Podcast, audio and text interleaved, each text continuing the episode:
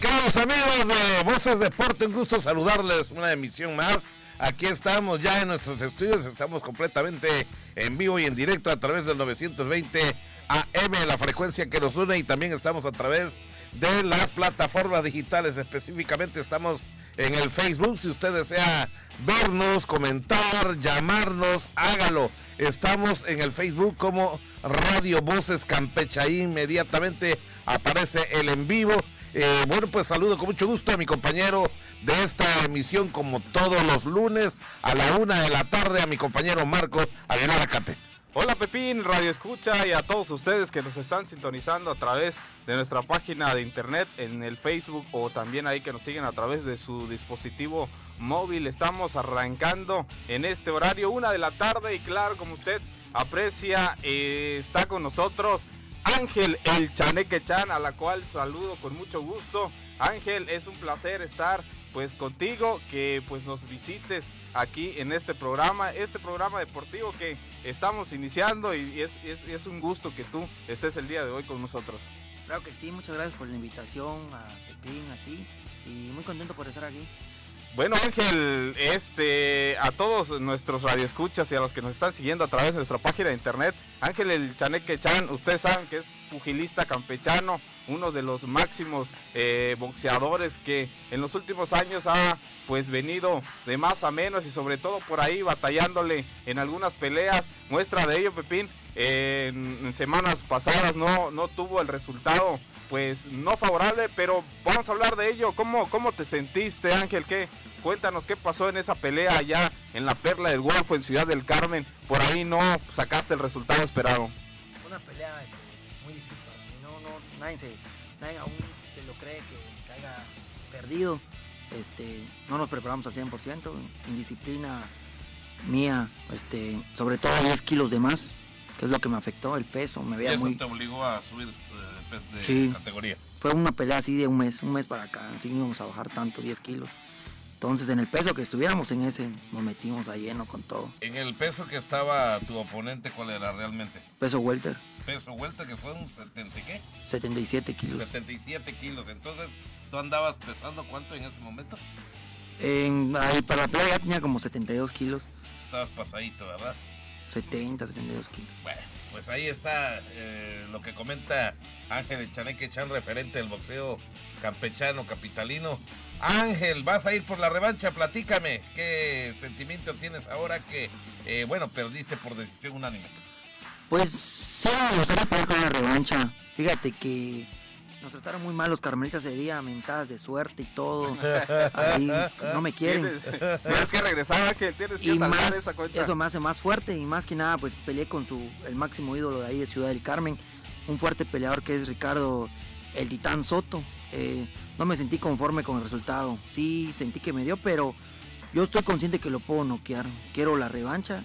Esperemos que para diciembre, o se puede el otro año, el otro año yo estoy listo. pero eso sí, en otro, en mi peso.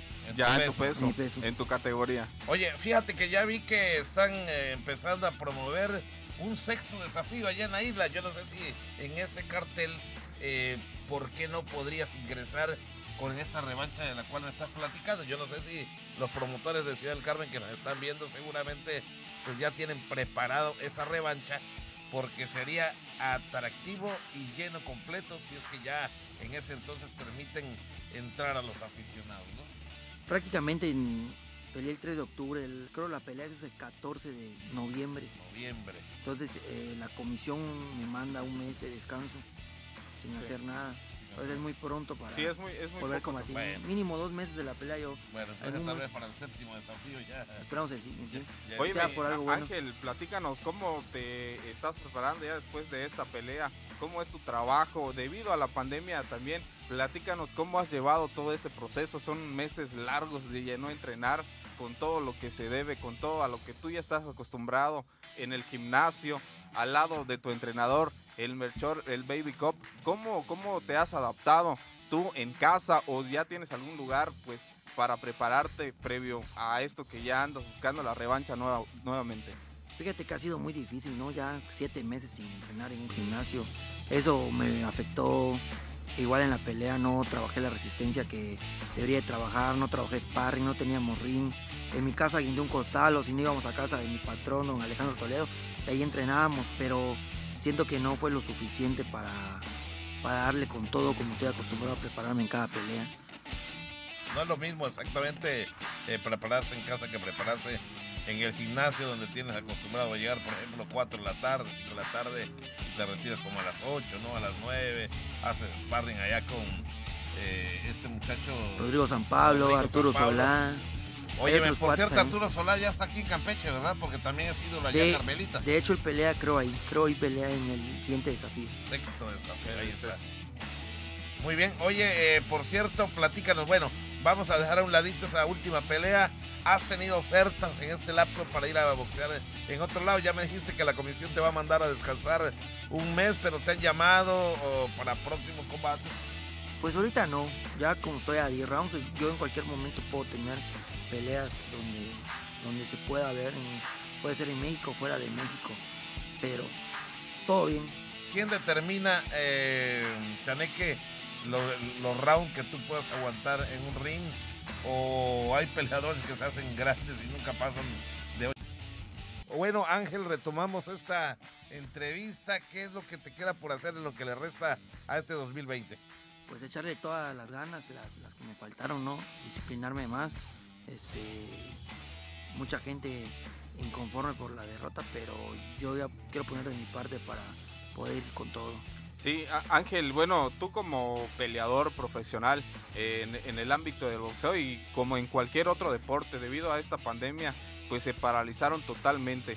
Eh, ¿Cómo es tu sentir como deportista? ¿Sí te afecta mucho, sobre todo en cuanto a movilidad, en cuanto te pega en lo anímico, te pega también en, tu manera de pensar. ¿Qué, ¿Qué, tanto le afecta al deportista estar parado tanto tiempo? Pues fíjate que no me sentí tan rápido como en otras peleas, ¿no? Me sentí este, muy lento, los golpes al tirarlos, muy lentos y sin una potencia como estoy acostumbrado. Me, llamó mucho la atención tu vestuario también y tu look que ahora traes aquí eh, de colorado, ¿eh? Andas a la moda, pues, Fue un look que, pues fue de, cuarentena, tiempo de cuarentena, que pues no hay nada que hacer, no hay dónde salir, pues me lo pinto. Primero, me lo, pinté de plateado, y luego quedó azul. Luego dije, pues, si me pinté de plateado y de azul, pues me voy a pintar de rosado. Entonces desde, yo de chico me gustaba ver a Maromero Páez y otros cabrones que se iban a pillar con sus faldas. Y siempre fue mi sueño ponerme una falda. Entonces esta vez dije, pues no va a perder el tiempo, fui y mandé a hacer una. y a todos les gustó, hasta me preguntaron dónde la, mandé a hacer. Estoy pensando para mi siguiente pelea hacer otro, porque esa que hice ya no me va a quedar, porque voy a bajar de peso. Va a quedar muy grande.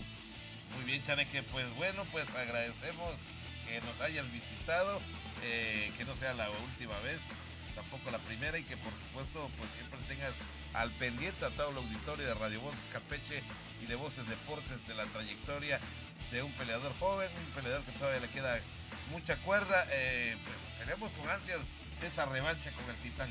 Así es, igual nosotros esperamos. Este, yo todavía no me acabo, quiero decir, de seguir echándole las ganas, en poner en alto el nombre de Campeche, que ya casi 30 años que Campeche no tiene un campeón mundial después de mi entrenador.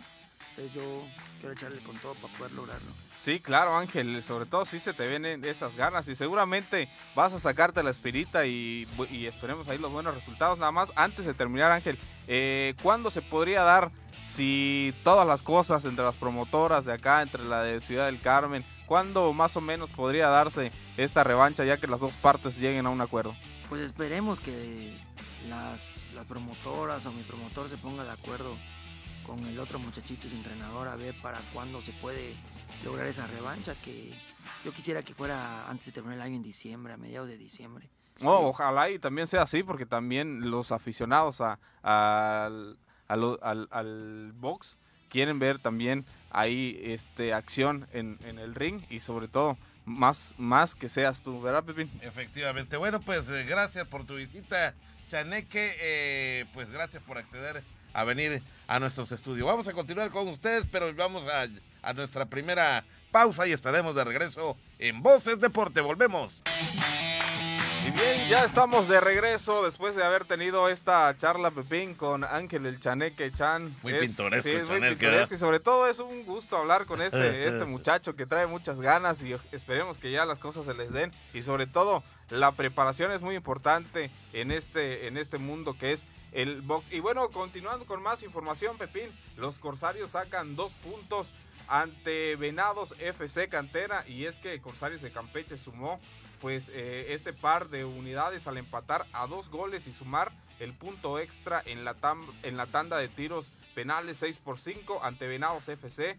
En la tarde del viernes en el estadio universitario al disputarse la jornada pues de este torneo 2021 en la Liga TDP en, la Liga TDP de, fútbol. La jornada fue histórica, pues, pues los jugadores rindieron un homenaje en memoria al profesor Rafael García Subieta y a las primeras autoridades universitarias, Pepín, por ahí se reunieron para recordar a este personaje, a este gran entrenador, y bueno, entrenador que también, pues por ahí más adelante vamos a hablar de esta nota. Sí, definitivamente, al fin se inauguró la temporada del 2020-2021 de la Liga de la Tercera División. Usted recordará que la jornada número uno, Marco, vino este especie como de huracán que afortunadamente por aquí no llegó y entonces fue el motivo por el cual suspendieron eh, los partidos que corresponden a la zona sureste, grupo 1, donde están incrustados los equipos campechanos, pero ya este fin de semana, ahora sí ya se pudo inaugurar, se va a reprogramar, por cierto,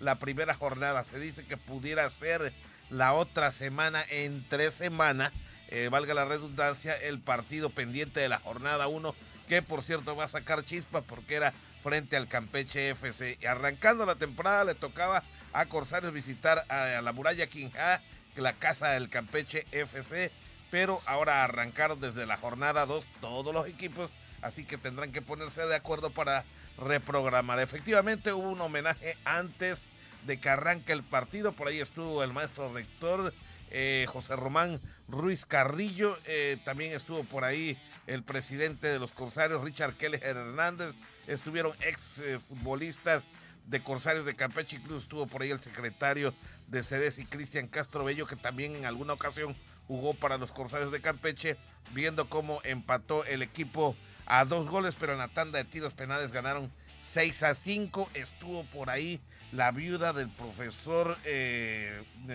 eh, homenajeado Rafael García Subieta. Estuvieron sus hijas por ahí acompañando y recibiendo sobre todo, pues eh, recibiendo pues algo así como de un reconocimiento, ¿no? In memoria de pues el desaparecido profesor García Subieta, que incluso pues eh, fue un hombre que eh, pues estuvo a su paso con los Corsarios de Campeche siendo entrenador de porteros, siendo auxiliar técnico en aquel entonces de la primera franquicia que tuvo Corsarios de Campeche con el director técnico Magdaleno Cano Ferro, que posteriormente se llevó a algunos futbolistas que llegó a tener, usted recordará seguramente Alberto el Guamerú García, que jugó en la tercera división, y pácatelas que se lo llevan, y lo debuta el profesor Magdaleno Cano con el Monterrey. El otro fue el Guama Ramírez, que es el portero que tenían los cruceros de Campecha. A los dos los debutó allá en la primera división. Son los dos campechanos que, bueno, digamos entre comillas, campechano eh, Ramírez, Guama Ramírez, pero el otro de origen veracruzano, pero que ya estaba, eh, pues ahora sí que radicando aquí en Campeche, el Guamerú García, eh, precisamente jugó sus inicios aquí con el equipo de la tercera, los Corsarios de Campeche. Sí, bueno, pues todos los que tuvieron la oportunidad de trabajar con Rafael García Subieta, pues por ahí quedará el recuerdo. Fíjate, Pepín, que también fue técnico auxiliar con el Club Jaguares de Tabasco de tercera división profesional nacional. El técnico también en ese entonces era Jorge eh, Cetina. sí, Jorge Torres Salinas. Jorge Torres Salinas, por ahí muy importante también. Dentro de su haber, Pepín. Discúlpame que te interrumpa. Fíjate que Jorge Torres Salinas es cuñado del, del Guama Ramírez, que jugó en primera división como portero con el Monterrey. Entonces, por ahí también vino ese nexo para que el hombre pudiera debutar por allá. Adelante. Sí, no, pues también ahí la gente recordándole todo el trabajo que pues por ahí hizo Rafael García Subieta ya pues dentro de sus últimas semanas, ya dentro del último tiempo también estuvo con el Campeche FC, por ahí también el, el, dueño, el, pues de los del Campeche FC, por ahí Jafet también lo recuerda mucho porque dicen que en una ocasión estaban y él se le presenta y decirle que él trabajaban, iba a trabajar juntos sobre todo para que el Campeche FC pues desde su cantera, desde todo lo que estuviera trabajando rindiera buenos frutos y pues por ahí desgraciadamente pues ya se adelanta en ya no le dio tiempo al profe de cumplir pues ese sueño, ¿verdad? Claro, Pepini, y bueno, pues fíjate por ahí... Que, fíjate que eh, Marco en los últimos días ya andaba enfermo por ahí, la diabetes fue creo el mal que lo acojó completamente.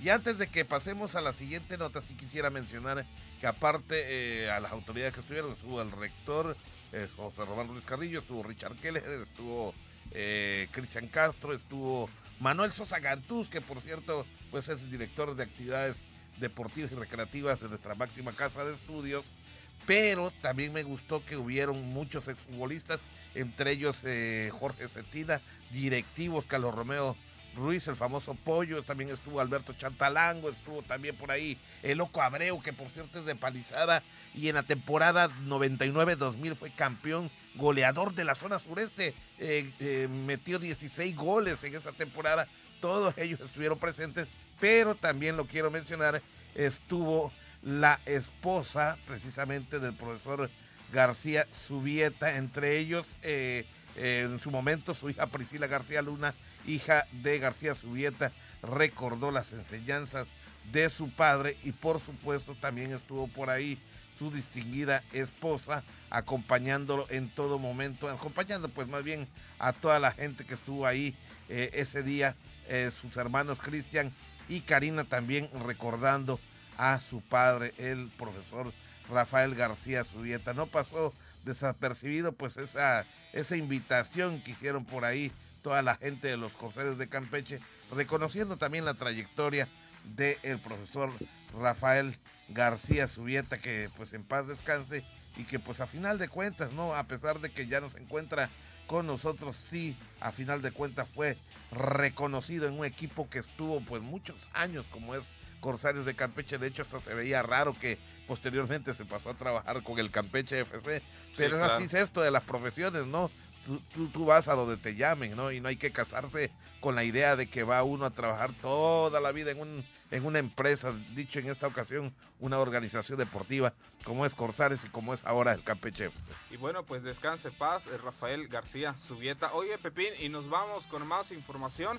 Y es que realizan el primer Poker Run en apoyo a la estafeta contra el cáncer de mama. Recordar que hoy, 19 de octubre, se conmemora el Día Mundial contra el Cáncer de Mama, Pepín. Una campaña muy importante, sobre todo de prevención para las mujeres. Y no nada más para las mujeres, también por ahí se recomienda que nosotros los hombres por ahí también debemos de checarnos una o dos veces al año. Bueno, la mañana del sábado en el malecón campechano, aquí en la capital, se llevó a cabo el primer Poker Run en apoyo a esta estafeta contra el cáncer de mama organizado por el Club de Motociclistas Piratas MC México, en el que tomaron parte alrededor de 40 participantes con sus motocicletas en un recorrido con salida del malecón a la altura del restaurante, un restaurante muy conocido aquí en el malecón, en Champotón, Snajo, Pelcher y mí, y llegar pues por ahí al punto de salida. Este Pokerrón liderado por el Club Piratas es con causa, pues ya lo habíamos hablado, todo lo recaudado iba a ser para esta campaña contra el cáncer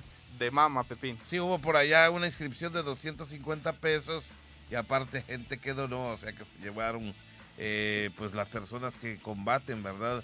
El cáncer, pues una bolsa nada despreciable, sobre todo que pues también hubieron algunos eventos alternos, eh, me parece también eh, para, para, para, apoyar esta organización de una caricia humana que año con año eh, ya realizaba sus carreras, Marco. Ya era una tradición esta Tradición con mucha gente, mucha afluencia de deportistas y público en general apoyando la noble causa. De hecho, se hacía como una especie de verbena aquí en las canchas de la unidad deportiva del 20 de noviembre de básquetbol, donde pues entrada la tarde ya la gente disfrutaba de algunos antojitos, todo era a favor de una caricia humana y que es pues una de las organizaciones también del, del oncológico de Campeche, ahí que dirige eh, su director, el doctor Briseño, que pues también es impulsor en el combate a esta enfermedad.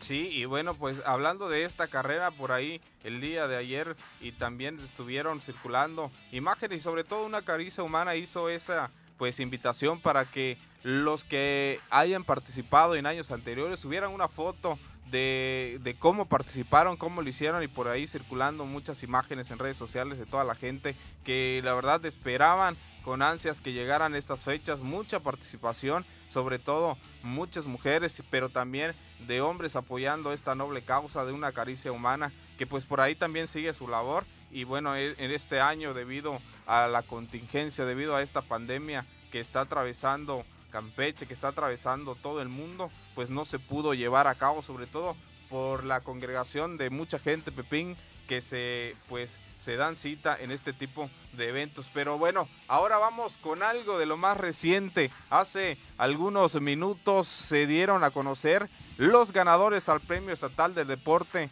2020 en una pues también ceremonia pues que fue a puertas cerradas, Pepín, los representantes de los medios y en el cual Radio Voces fue partícipe en este evento jurado. Por ahí estuvo el licenciado Juan Ventura pues eh, eh, haciendo acto de presencia y Pepín, tú tienes los ganadores a todos los que nos están escuchando. Tenemos la primicia y tenemos noticia de quiénes fueron electos en este 2020. Definitivamente, vamos primero con eh, pues la deportista del año. recae la persona de María Fernanda Patrón Noguera del de, los deportistas convencionales. Ella pues tuvo un total de cinco votos. Posteriormente eh, nombraron por allá a la, ganadora del deporte adaptado y quedó por ahí en la, la persona de Lupita Carrillo Osorio, que pues ahora sí que arrasó con un total de seis votos, una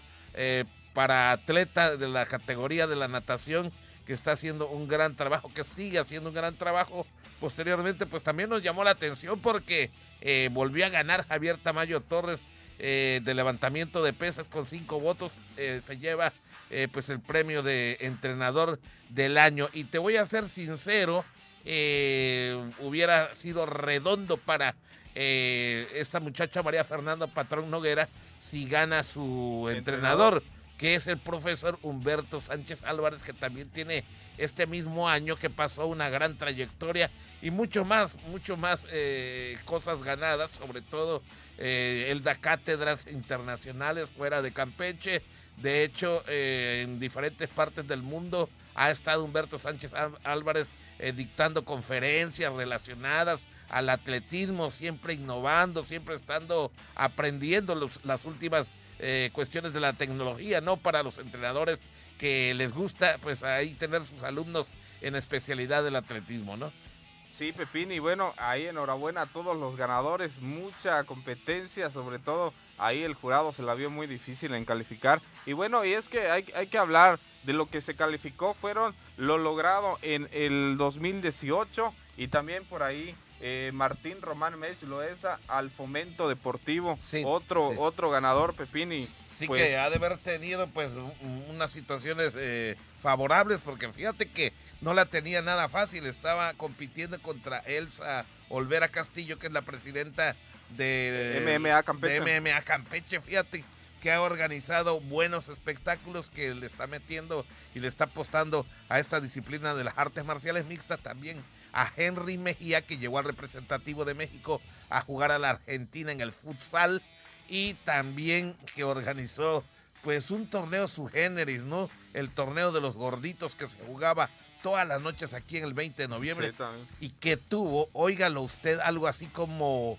más de 100 equipos, ¿tú crees? De gorditos y había, eh, no recuerdo cómo le llamaban, creo le llevaban a este torneo 62K, algo así, a este torneo eh, donde todos los gorditos venían a jugar, veía usted. Lástima que no me avisaron ni me invitaron, si no yo también hubiera ido por ahí a, participar, participar en alguno de estos equipos, aunque sea como portero, pero, pero, pues, pero sí eh, llamaba la atención este torneo no muy común que se realice, pero Henry Mejía tuvo eh, pues esa acertada decisión de organizar este torneo y la verdad que fue eh, bien recibido, mucha aceptación por parte de la población del futsal, así que Román Mechloesa que también es otro pues ahora sí que impulsor del voleibol, pues en esta ocasión ganó. Fíjate que Tamayo ya había ganado también lo del entrenador del año, ahora que me estoy acordando, ahora que él está en la selección mexicana, pero bueno, pues tuvo que tener seguramente mucho más méritos porque Humberto Sánchez Álvarez, para mi gusto,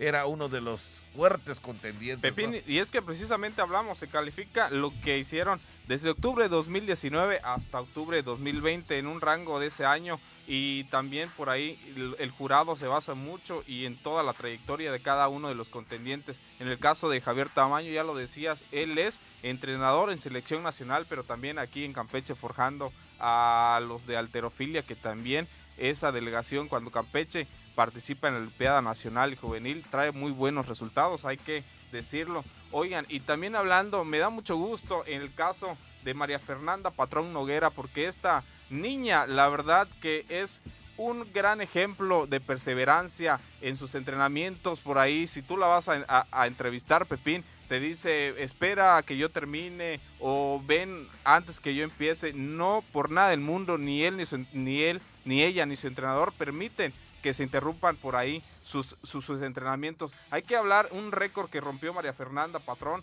y esto lo hizo en, en los Juegos de la Juventud en Buenos Aires, Argentina, en el 2018, rompiendo su propia marca, Pepín. Esta también noticia vaya que dio vuelta en, aquí en Campeche también a nivel nacional, así que muy merecido este, e, este premio para ella. Hablando también de Lupita Carrillo Osorio, bueno, no hay muchas, muchas cosas que decir. Esta atleta campechana en Paralimpiadas en Colima ha traído más de seis hasta ocho medallas, Pepín. Eh, eh, la verdad que hay mucho talento en Campeche y pues enhorabuena a todos ellos ganadores. Exactamente. Bueno, pues ahí están entonces eh, con los merecimientos necesarios todas estas personas que ganan el Premio Estatal del Deporte en sus diferentes modalidades. Muchas felicidades eh, y bueno, pues eh, vamos a continuar con ustedes.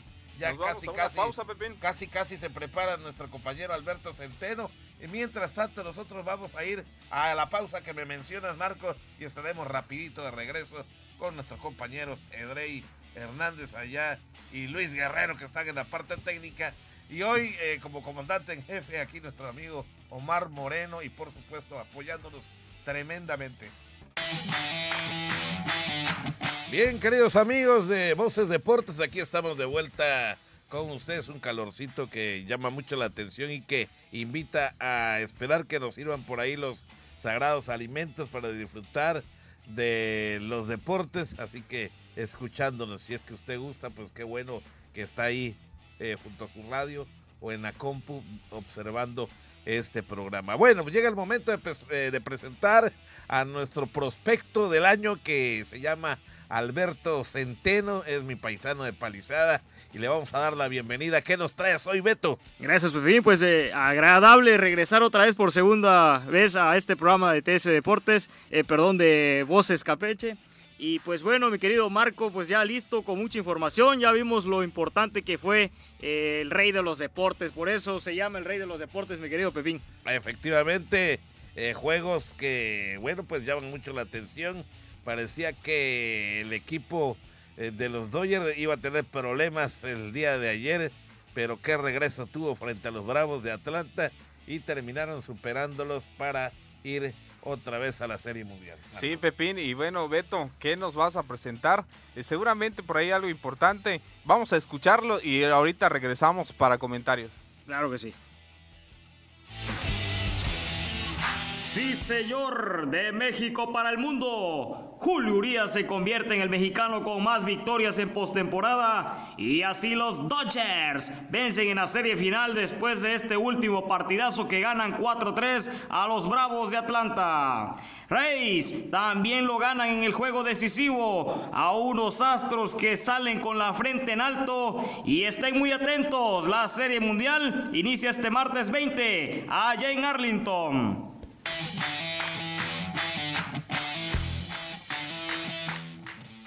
Bien, ahí está la información de Beto Centeno, el mexicano de moda, Julio Urias. Yo les dije, recuerdan que el programa anterior hablamos de que yo veía unos Dodgers pues fuertes y vaya que sí lo están. Recordemos el juego 3 de esta serie Dodgers en la primera entrada llevaban 11 carreras de ventaja sobre eh, los Bravos de Atlanta. El día de ayer también, eh, bueno, esa victoria se la lleva Julio Urias. Recordemos que también por ahí fue abridor. El día de ayer entra pues de relevo llevándose la victoria. Cuatro victorias en postemporada. Por ahí, Pepín, un, récord importante para, para Julio Urias y sobre todo dándole cachetada con guante blanco al manager porque también lo tenía rezagado, lo tenía... Eh, eso sí, eh, la oportunidad siempre se la daba a Julio Urias, pero eran, eran muy pocas, muy pocas oportunidades. Y el día de ayer, vaya cómo se planta en la lomita de los disparos, llevándose pues esta ovación y también llevándose la victoria. Sí, 4 a 3 con tremendo bombazo de Cody Bellinger. Eh, rompió un empate con cuadrangular en el séptimo episodio y sobre todo pues también el brazo zurdo de Julio Urias eh, que pues también llama mucho la atención cómo dominó en fila india a nueve bateadores pero eh, pues fueron puros elevados no fildeables afortunadamente sí le hicieron contacto pero todos estos fueron batazos, eh, Beto, atrapables, ¿no? Increíble, Pepín. Y bueno, es que cabe de mencionar que Julio Urias precisamente acaba de romper el juego de victorias en postemporada del toro Fernando Valenzuela, un histórico, pues también con los Dodgers, ¿no? Por lo cual es importante la actuación. Tres innings donde se llevó fácilmente a todos los bateadores que enfrentó. Y pues bueno, estos bravos también hay que decirlo, destacaron ser bien bravos, dieron este, pues la pelea, los dos partidos, eh, tanto en las dos divisiones se fueron hasta un séptimo juego y creo que ahí está el rey de los deportes y pues bueno, el día martes va a arrancar eh, pues la serie que todos esperaban, las mantarrayas de Tampa Bay enfrentando a los Dodgers de Los Ángeles. Ahora sí, señores, la pregunta es difícil, pero ¿quién para favorito para llevarse la serie mundial? Pues yo le sigo yendo a los Dodgers, por ejemplo, mm, sí, me ha llamado mucho la atención, ha ganado eh, cuatro triunfos en postemporada Julio Urias, algo que no consiguió el Toro Valenzuela, aunque mucha gente ahorita pues eh, siempre pasa lo mismo, ¿no? Cuando llega el momento de que alguien triunfa, como que olvidan lo que ha hecho, pero por ejemplo, no hay que olvidarnos de todo lo que ha hecho el Toro Valenzuela y no cualquiera, la verdad que eh, el Toro Valenzuela hizo pues mucho por el béisbol, fíjense, entre los récords más notorios del Toro Valenzuela, seis juegos de estrella, por la Liga Nacional. Novato del año 1981. Premio Sao Young en el 81. Más blanqueadas en una temporada con seis. Guante de oro en el 86. Bat de plata en 81, 89 y en el 86 más, más juegos ganados en la Liga Nacional con 21. Y bueno, ¿qué le puedo decir eh, de Fernando Valenzuela? Todos estos récords todavía no los tiene Julio pero qué bueno que consiguió eh, uno de superar a Fernando Valenzuela con más triunfos, con cuatro, en una postemporada para ir a la Serie Mundial, ¿no? Creo que eh, el muchacho salió inspirado y déjate de la inspiración, tiene 24 años, hombre, no le duele nada a uno a esa edad y seguramente más que tener eh, el valor, yo creo que lo que lo impulsa a él es el hambre de llegar a triunfar, ¿verdad? Que eh, pues unos les llaman tener impulso, otros le llaman eh, tener los tamaños, otros tener pues las ganas ahora sí que de mejorar una vida y ya sabe él que si se instala como estrella en las grandes ligas, pues es sinónimo de que no va a tener problemas económicos en el futuro. Él tiene un problemita en el ojo, pero eso no ha sido impedimento para que el hombre pueda, pueda tener pues al 100 la otra vista y bueno, pues la verdad que eh, se vio muy bien el día de ayer, tirando a nueve, todos puros batazos dominados, ¿no? Al cuadro, a los files, pero afortunadamente atrapables, ¿no? Y bueno, pues qué gusto le dio al manager, como dices Marco, eh, el observar que terminó este juego y más emocionado, ¿no?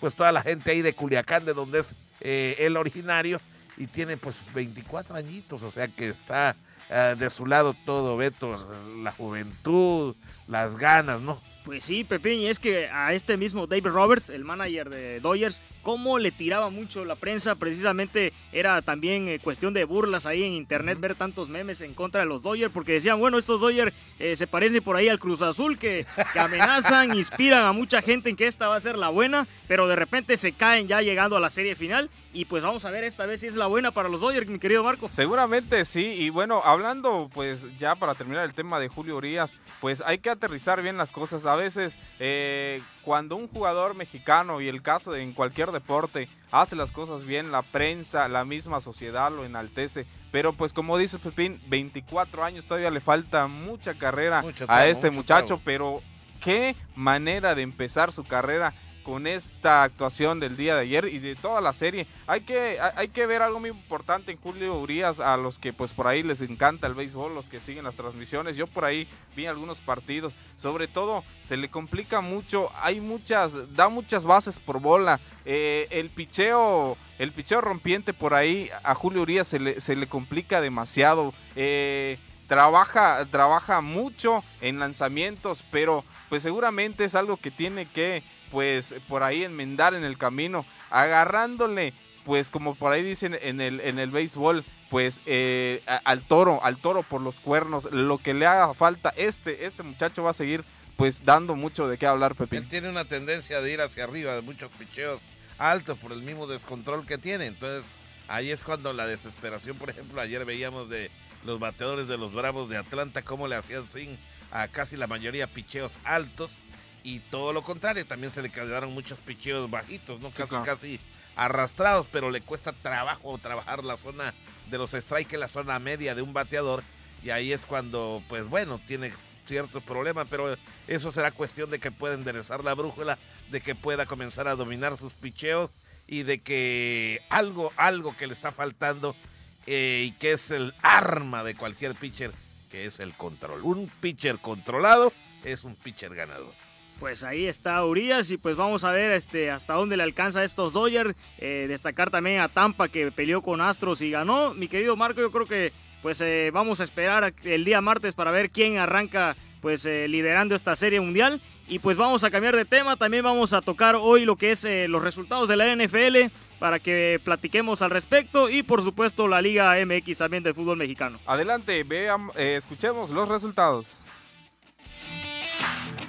En la semana 6 de la NFL, los Broncos le ganan 18 a 12 a los Patriotas de Nueva Inglaterra. Tejanos pierde 36 a 42 con Tennessee. Cleveland 7, Pittsburgh 38. Washington pierde por un punto 19-20 con Gigantes de Nueva York. Atlanta gana 40 a 23 a los Vikingos. Detroit gana 34 a 16 a Jaguares de Jacksonville. Bengalíes pierde 27 a 31 con Potros de Indianapolis. Cincinnati gana 23 a 16 a las Panteras. Baltimore gana 30-28 las Águilas de Filadelfia. Los Jets siguen cayendo. Esta vez quedaron en cero. Delfines le gana 24 puntos. Green Bay pierde 10 a 38 con los Bucaneros. Y Carneros cae 16 a 24 con San Francisco. En la jornada del Guardianes 2020, San Luis le gana 2 a 1 al Querétaro, Necaxa lo hace 2 a 0 a Cholos, Mazatlán gana 3 a 2 a Juárez, Monterrey le pega 3 a 1 al Puebla, Chivas en el clásico tapatío vence 3 a 2 al Atlas. Cruz Azul de local pierde 2 a 0 con Tigres. Puma sigue ganando y le pega al Toluca 1 0. Santos empata con Pachuca. Y para el día de hoy, León y las Águilas del América en punto de las 9 desde el Estadio Victoria.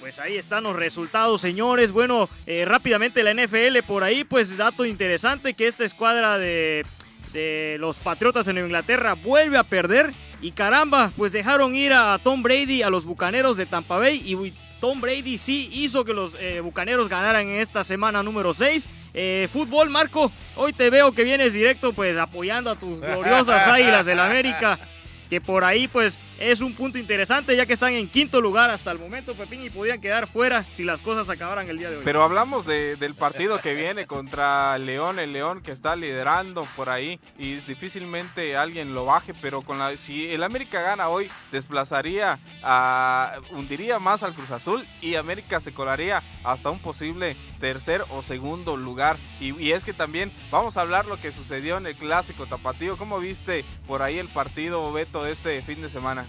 Pues así es, y es que bueno, este clásico que es el único que puede disputar este cuadro de los rojinegros del Atlas, es lo único importante que normalmente pelean cada eh, temporada, porque pues el equipo eh, desde muchos años ha dejado de competir por un título.